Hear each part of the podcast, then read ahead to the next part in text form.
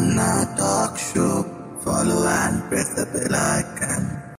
Hi আমি বাচাল ছেলে হাই আমি রান্না দিদি আর আজকে আমরা একটা রান্না করতে চলেছি যেটার নাম লাফড়া। মানে লাফড়া আবার নাম হয় নাকি খাবারের এটাও একটা নতুন ধরনের রান্না। অবশ্যই নতুন ধরনের নয় এটা একটা পুরোনো দিনেরই রান্না।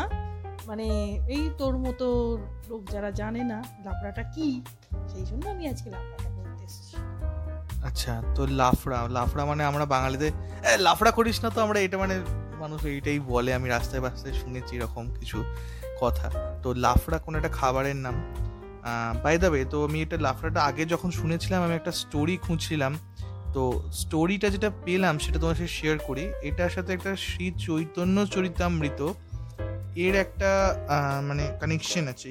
ইভেন এই রেসিপিটাও কিন্তু ওইখান থেকেই তোলা। তো শ্রী চৈতন্য চরিত্রামৃত কি হয়েছিল? না মানে একজন ছিলেন শ্রী মন মন মহাপ্রভু।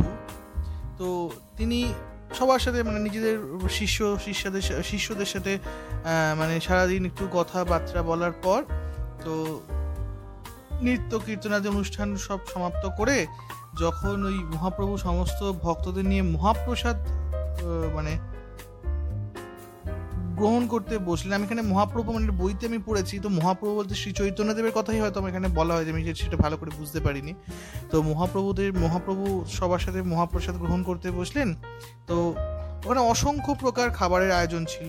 তাদের মধ্যে কিছু ছিল যেমন কিছু নাম বলা ছিল। শ্রী চৈতন্য চরিতামৃতে এগুলো উল্লেখ করা ছিল। সেটা হচ্ছে অমৃত গুটিকা, অমৃত রসাবলী, সরপুরি। সরপুরিটা দেখবে অনেক সময় পাওয়া যায় অনেক জায়গায়। নাম করা মানে যে কোনো মিষ্টি দোকানে নাম করা নয় পাওয়া যায় সরপুরিটা। তার সাথে লাফড়াই ছিল সবচেয়ে একটা সাদা শীতের সবজি।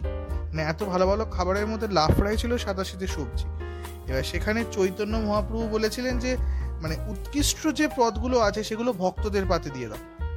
আর যেটাই যে লাফড়া সেটা স্বয়ং তিনিই আস্বাদ করেছিলেন। এই মানে মহাপ্রভু নিজে আস্বাদ করেছিলেন। তো এইটাই ছিল লাফরানি একটা গল্প যেটা আমি পেয়েছিলাম।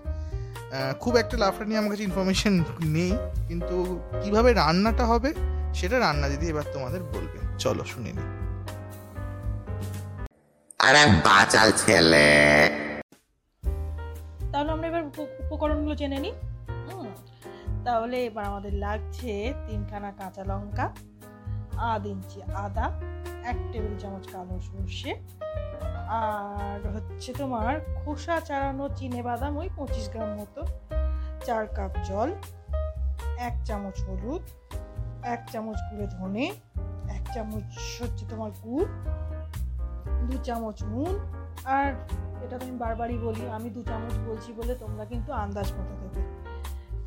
আচ্ছা আর হচ্ছে এক টেবিল চামচ হচ্ছে মাখন আর ছোট হাফ চামচ হচ্ছে তিল তেল। আর তিন মানে তিন থেকে পাঁচ প্রকার তোমরা শাক সবজি নিতে পারো, তোমরা যে শাক সবজি পছন্দ করো। আর আর এক কাপ টমেটো। টমেটো কুচো করে কাটা। আর ছোট একটুখানি চামচের মানে ওই হাফ চামচের কম হচ্ছে গোটা জিরে। হাফ চামচের কম হচ্ছে মৌরি। আর আবার হাফ চামচের কম হচ্ছে কালো জিরে। একখানা তেজপাতা, দু টেবিল চামচ মতো ঘি বা বাদাম তেল আর ছোট একটুখানি হচ্ছে গোলমরিচ, ওই হাফ চামচের মতো। আর হাফ টেবিল চামচ লেবুর রস তিনটে তিন চামচ মতন ওই ধনে পাতা কুচি। তিন চামচ মানে তোমার ওই ধরো ওই ছোটো এক আটি ধনে পাতা কুচি করলেই হয়ে যাবে। এবার আমি বলছি যে এটা কীভাবে প্রস্তুত করতে হয়। লঙ্কা, আদা, কালো সর্ষে এবং বাদাম শিলনোড়ায় বা ব্লেন্ডারে ভালো করে গুঁড়ো করে নেবেন।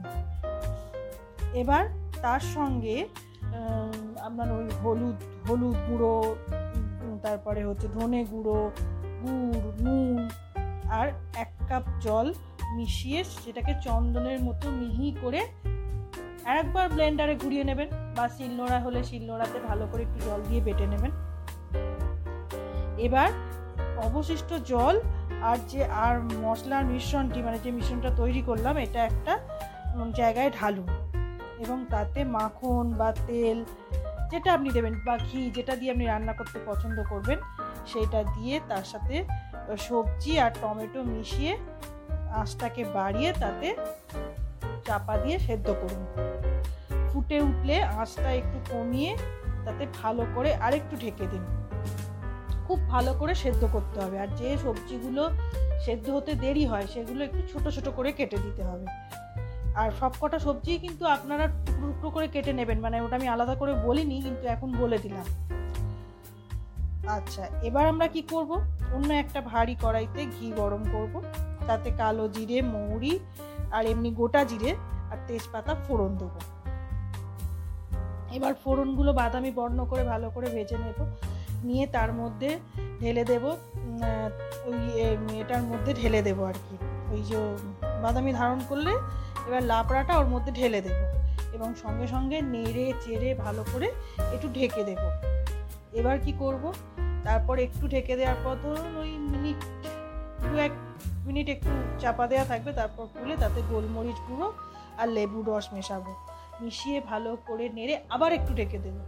দিয়ে আবার একটু তারপর একটুখানি ভাপ মানে ভাপ ভাপ ভাপ মতন আসবে। দেখবেন একটু পাশ দিয়ে ধোঁয়া বেরোবে। ওইটা এলে তারপর ওটা টাকাটা খুলে ধনে পাতা ছিটিয়ে এবার আপনি চাপা দিয়ে একটু রেখে দিন। দিয়ে তারপর পরিবেশন করুন। বাহ! তাহলে এটা একটা দারুণ রেসিপি হলো। আমার আজকে সঙ্গে সঙ্গে গিয়ে এটা রান্না করা, এখন খুব খুব ইজি উপকরণগুলো দিয়ে রান্না হয়ে যাবে। আমি এখন রান্না করতে যাচ্ছি। আমরা আবার পরের দিন নেক্সট এপিসোডে আপনাদের কাছে ফিরে আসব। আসলে কেন রান্না করতে যাওয়ার কথা বলতে?